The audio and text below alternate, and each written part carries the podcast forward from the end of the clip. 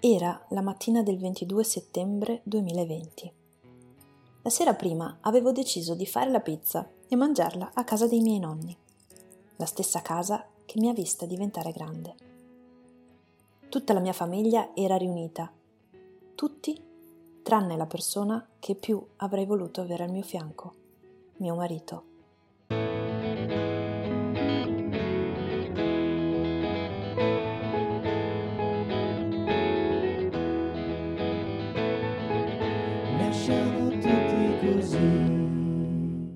Ciao, sono Dalila. Di mestiere aiuto le madri a dare alla luce i loro bambini. Con me c'è Carlotta, che aiuta le parole a mettersi in fila e creare immagini. Siamo qui, insieme, per tentare di raccontarvi che cosa accade quando un bambino sceglie che è il momento di vedere il mondo o quando è la natura a scegliere per lui. Grazie ai vostri racconti vi porteremo lì dove accade la magia dove da un corpo se ne creano due. Siamo Dalila e Carlotta e questo è Nasciamo tutti così, podcast italiano di storie di parto, stagione 2.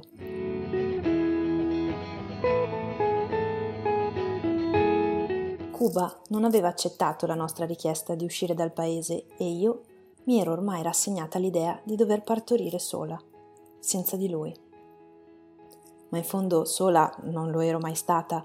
Dentro di me c'era l'essere più grintoso che io conosca, che mi dava energia e forza, ancora prima di venire al mondo. Quella mattina mi sarei dovuta svegliare e dopo una doccia veloce andare a fare la mia tanto amata colazione al bar. Mi sveglio relativamente tardi. Nelle settimane prima avvertivo tanta stanchezza che avevo deciso di assecondare, dormendo fino a tarda mattinata vado in bagno e noto delle perdite rosse. Non mi sarei mai aspettata che il mio pretravaglio sarebbe iniziato così. Nella mia mente ero convinta che sarebbe iniziato tutto con una rottura delle acque. Mantengo la calma, scendo le scale e vado da mia nonna. Nonna, ho delle perdite rosse. Però non lo dico ancora alla mamma che è al lavoro altrimenti si preoccupa tanto sicuramente mancano ancora tante ore. Mia mamma era la persona che mi avrebbe accompagnata al parto. Così chiamo Giulia, la mia tanto amata ostetrica, che sapevo bene mi avrebbe tranquillizzata. E così fu. Semplicemente dovevo tenere monitorata la situazione. Le sue parole, anche durante la gravidanza, mi hanno sempre rincuorata e dato tanta fiducia. Decido di fare colazione abbondante, decisamente abbondante. Mi concedo anche la Nutella che avevo bandito nei mesi precedenti. Probabilmente perché sarebbe stata una delle ultime volte che io e Marcos ci saremmo alimentati in contemporanea e ormai i chili presi erano 20 e non ci potevo fare più nulla. Passai la giornata a casa con qualche dolore, ma continuavo a fare tutto quello che avevo sempre fatto. Gironzolavo per la casa dei nonni, ascoltavo musica e in alcuni momenti mi rilassavo a letto. Non volevo concentrarmi sull'idea del parto per evitare di agitarmi, volevo semplicemente godermi il momento. Verso sera sento di nuovo Giulia. Mi consiglia di mangiare leggero, di farmi una bella doccia calda e mi dice che ci saremmo riaggiornate.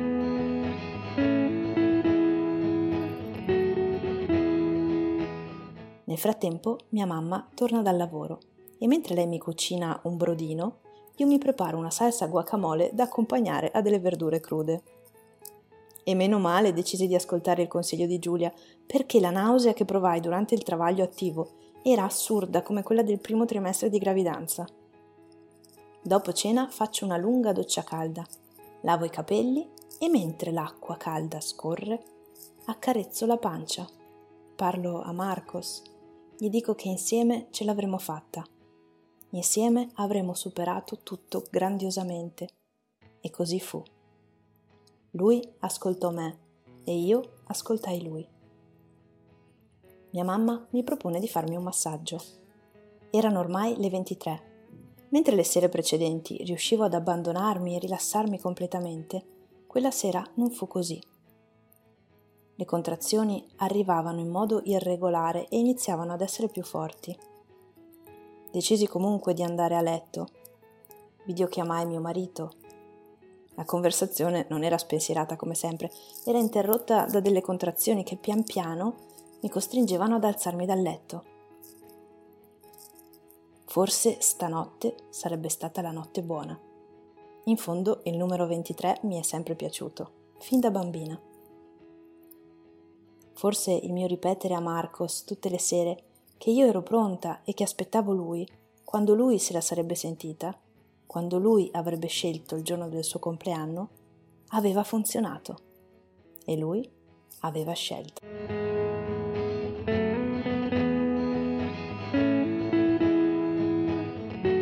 Accendo la playlist con le canzoni che volevo ascoltare durante il mio parto.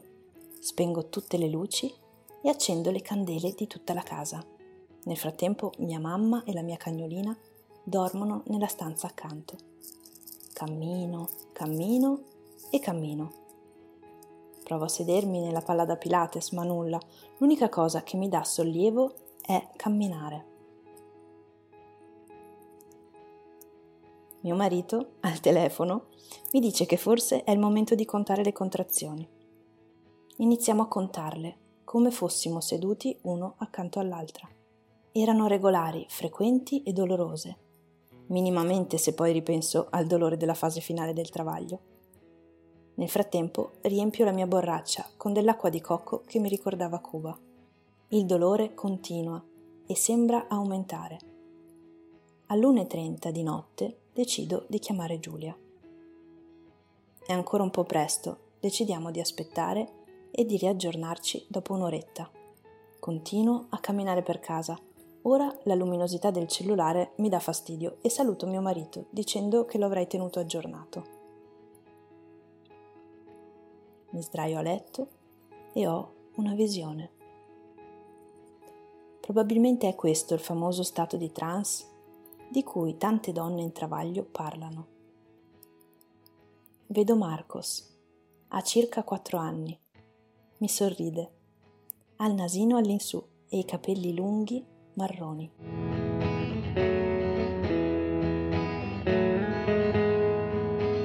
Il dolore continua e stare sdraiata diventa sempre di più una tortura. Decido di svegliare mia mamma. Continuo a camminare per casa e ad andare in bagno. Poi riprovo a mettermi a letto per cercare di dormire, perché la stanchezza aumentava ma nulla. Mamma, chiama Giulia, voglio andare in casa nascita. Nel frattempo la mia cagnolina, forse preoccupata per quello che stava succedendo, decide di fare pipì sul letto. Alle tre ci dirigiamo verso le dieci lune. Giulia mi chiama, vuole capire in che stato sono. Fatico a parlare, il dolore è sempre più forte. Esco di casa, è notte fonda, fuori piove e con la mente cerco di stampare quelle immagini per custodirle sempre con me. Durante il tragitto non riuscivo a stare seduta in nessun modo. Tra una contrazione e l'altra ero ancora molto vigile. Chiamo mio marito e lo aggiorno. Arriviamo finalmente. Il fresco di quella sera di fine settembre e la pioggerella mi fanno sentire bene. Alla porta di entrata arriva Giulia, che con il suo sorriso mi trasmette profumo di casa. Vuoi prendere l'ascensore? No, faccio le scale. Ero convinta che fare le scale mi avrebbe aiutata a partorire prima, e forse in effetti ha aiutato. Giulia mi visita. Sono dilatata di 4 centimetri. Solo 4? Com'è possibile tutto questo dolore e solo 4 centimetri? Mi scoraggio Giulia mi tranquillizza. Chiara, stai tranquilla, non per forza vuol dire che manca tanto. Aveva ragione. Cerco di rilassarmi il più possibile. Lascio scegliere al mio corpo e al mio bambino il da farsi. Assecondo il più possibile i suoi segnali. Cerco nuovamente di sdraiarmi sul letto, la stanchezza si faceva sentire e io volevo tanto dormire. Tengo stretta a me la collana che mio marito mi ha regalato quando ci siamo conosciuti. Lui era lì, accanto a me, con il cuore e con la mente.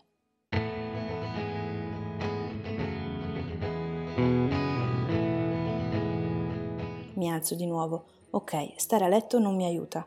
Il dolore lo sento più forte. Vado in bagno, voglio che mia mamma mi stia accanto. La sua presenza silenziosa e discreta mi rassicura tanto. Non parla, ma c'è non appena bisogno di lei. Aveva capito perfettamente quello di cui avevo bisogno. Nel frattempo Giulia prepara la piscina con l'acqua calda e profuma la stanza con l'olio essenziale di lavanda. Decido di mettere la playlist che avevo scelto, ma dopo le prime note, no, quella musica non mi piaceva come quando l'avevamo scelta sognando il mio parto. Scelgo una melodia senza parole, solo suoni dolci e rumori della natura. Entro in acqua e mi lascio completamente andare tra una contrazione e l'altra. Rimango sola nella stanza, mi abbandono completamente. Io e il mio bambino galleggiamo dentro l'acqua calda, tra l'ossitocina e la lavanda. Ricordo quel momento come pieno di pace poi tornava il dolore ed iniziava ad essere veramente insopportabile. Sentivo caldo, poi freddo, poi di nuovo caldo. Giulia mi visita di nuovo. Sono di circa 8 cm. Ok, manca veramente poco. Esco dall'acqua, rimango molto tempo in bagno, poi cammino di nuovo muovo il bacino e quando la contrazione arriva è forte, prorompente, incontrollabile, mi lamento e urlo. Giulia con la voce mi accompagna nel mio lamento. Il lamento mi aiuta a concentrarmi meno sul dolore. Mi immagino Marcos che cerca di farsi spazio dentro di me. Chiedo a Dio di aiutarmi e di proteggerci.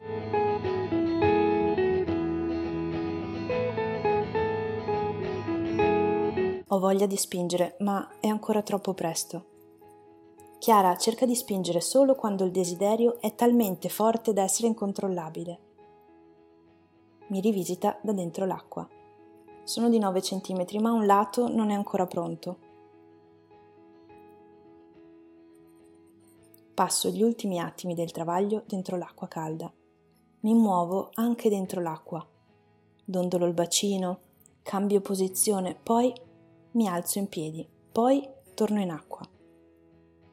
Tengo la mano di mia mamma, che ora è accanto a me. Arriva anche la seconda ostetrica. Capisco che siamo veramente alla fine.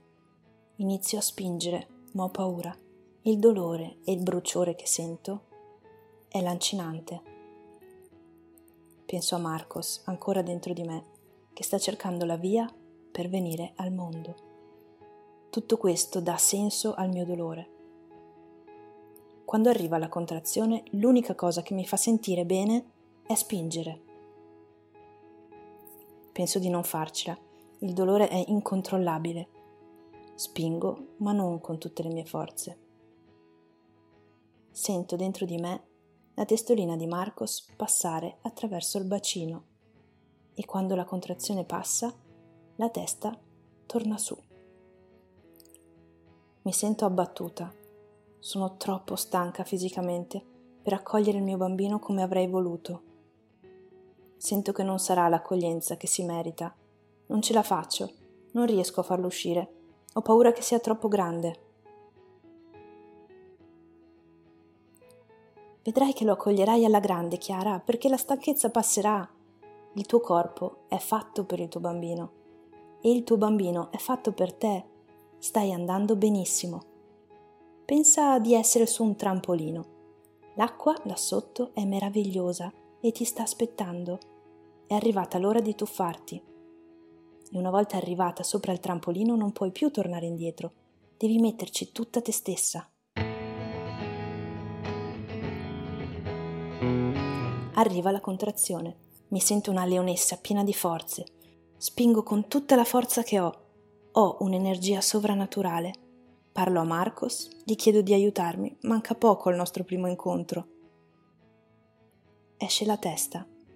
Sento con la mano la testolina del mio bebè, che è ancora avvolto dal sacco amniotico. Di questi attimi ho i ricordi offuscati, fino al momento in cui Giulia mi chiede se avrei voluto prendere io Marcos appena fuori dal mio ventre. E così è stato. Tra il profumo di lavanda, l'acqua calda il calore di una stanza illuminata solo dalla luce arancione di una lampada di sale, accolto da quattro donne, viene al mondo Marcos alle 7.59 del 23 settembre 2020. Lo tiro fuori dall'acqua, lo stringo a me e i nostri sguardi si incrociano per la prima volta. Io e te, piccolo mio, ce l'abbiamo fatta.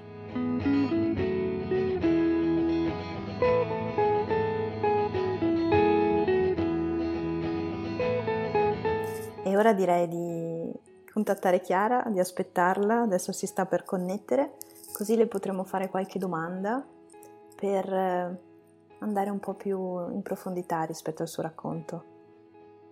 Ciao Chiara! Ciao, che bello conoscerti! Piacere di conoscerti, ciao! Tu come stai Chiara? Io sto bene, noi ci siamo trasferiti da poco, noi viviamo in Svizzera, io sono italiana, ok. Mio marito è cubano ma viviamo in Svizzera. Mm-hmm. E quindi prima vivevo a Lugano, non so se è presente, è sì. comunque Svizzera italiana e adesso ci siamo trasferiti proprio sul confine con l'Italia perché tutta la mia famiglia è in Italia. Ok. Io lavoro qua vicino e quindi adesso ci siamo spostati qua e ecco. Ok, e di cosa vi occupate? Che lavori allora, fate? io lavoro in banca. Mm-hmm e mio marito invece fa eh, il, il, papà a tempo pieno. Che bello! Si occupa, di, si occupa lui di Marcos. Dai, è una cosa poco frequente. Sì, mm. sì. Però appunto essendo arrivato lui da Cuba eh, quando è nato, cioè poco dopo la nascita di Marcos, eh, abbiamo preferito così. Io eh qua sì. ero già avviata, quindi... Certo, certo. È arrivato poco dopo, proprio è il centro, il succo del tuo racconto alla fine perché non è potuto esserci durante la nascita e dopo quanto vi ha raggiunto? Fortunatamente dopo 23 giorni dalla Dai, nascita di Marcos. Mamma mia, che, che giornate infinite, penso, eh, cioè mi metto nei vostri panni, stare distanti in, quei primi momenti non deve essere stato facile.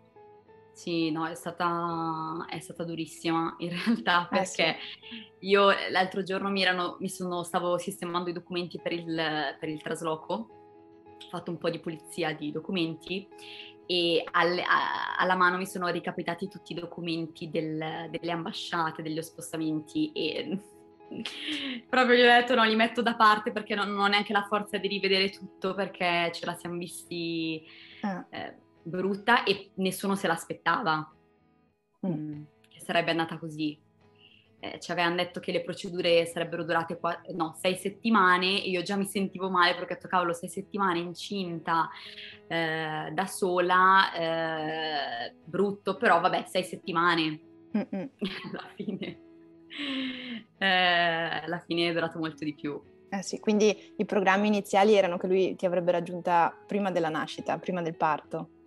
Sì, non perché allora, eh, allora io in quel periodo vivevo a Cuba Ok. Eh, poi eh, sono rimasta incinta di Marcos subito, non ce l'aspettavamo, forse anche per questo è stato un po' cioè, il primo colpo. E quindi mi ha detto: Ok, sono incinta, adesso è ora di tornare in Svizzera perché io avrei dovuto riprendere a lavorare a marzo. Ok. E quindi abbiamo fatto, nel, nel, nel, mentre di tutto abbiamo deciso anche di sposarci, perché abbiamo detto se non ci sposiamo qui le procedure vanno ancora più alla lunga e meno male, perché altrimenti lui forse non sarebbe stato ancora qui, se non fossimo stati sposati. Ci siamo sposati il giorno della mia partenza, in extremis proprio, e sono tornata qui in Svizzera. E quindi abbiamo detto ok, sei settimane, eh, dopo poco quindi lui sarebbe dovuto essere esatto. qua e invece no. Mm. Invece il Covid e poi il governo cubano ha delle regole eh, che non vanno neanche troppo eh, a braccetto con i diritti umani e mm. quindi c'è stato veramente poco da fare. Ok fosse stato magari un altro stato, mi diceva anche la mia ostetrica, per esempio era successo un caso simile al mio, la donna era negli Stati Uniti, allora eh, comunque con i voli umanitari erano riusciti a trovare un escamotage e il marito era riuscito a venire, ma con Cuba non c'è stato nulla da fare. Certo, mamma mia. Mm. Siete stati bravissimi veramente, dai, adesso siete di nuovo insieme per fortuna, sì. finalmente. Sì, sì, sì. Quanto ha Marcos adesso? Adesso ha dieci mesi. Mamma, è passato anche un po' di tempo direi da, da quel giorno in cui sì, è nato, sì, di cui ci raccontavi.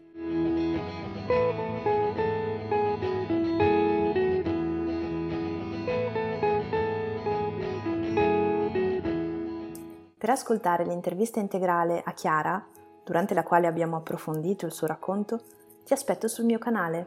Mi trovi su youtube.com slash dalilaostetrica. Grazie per aver seguito questo episodio.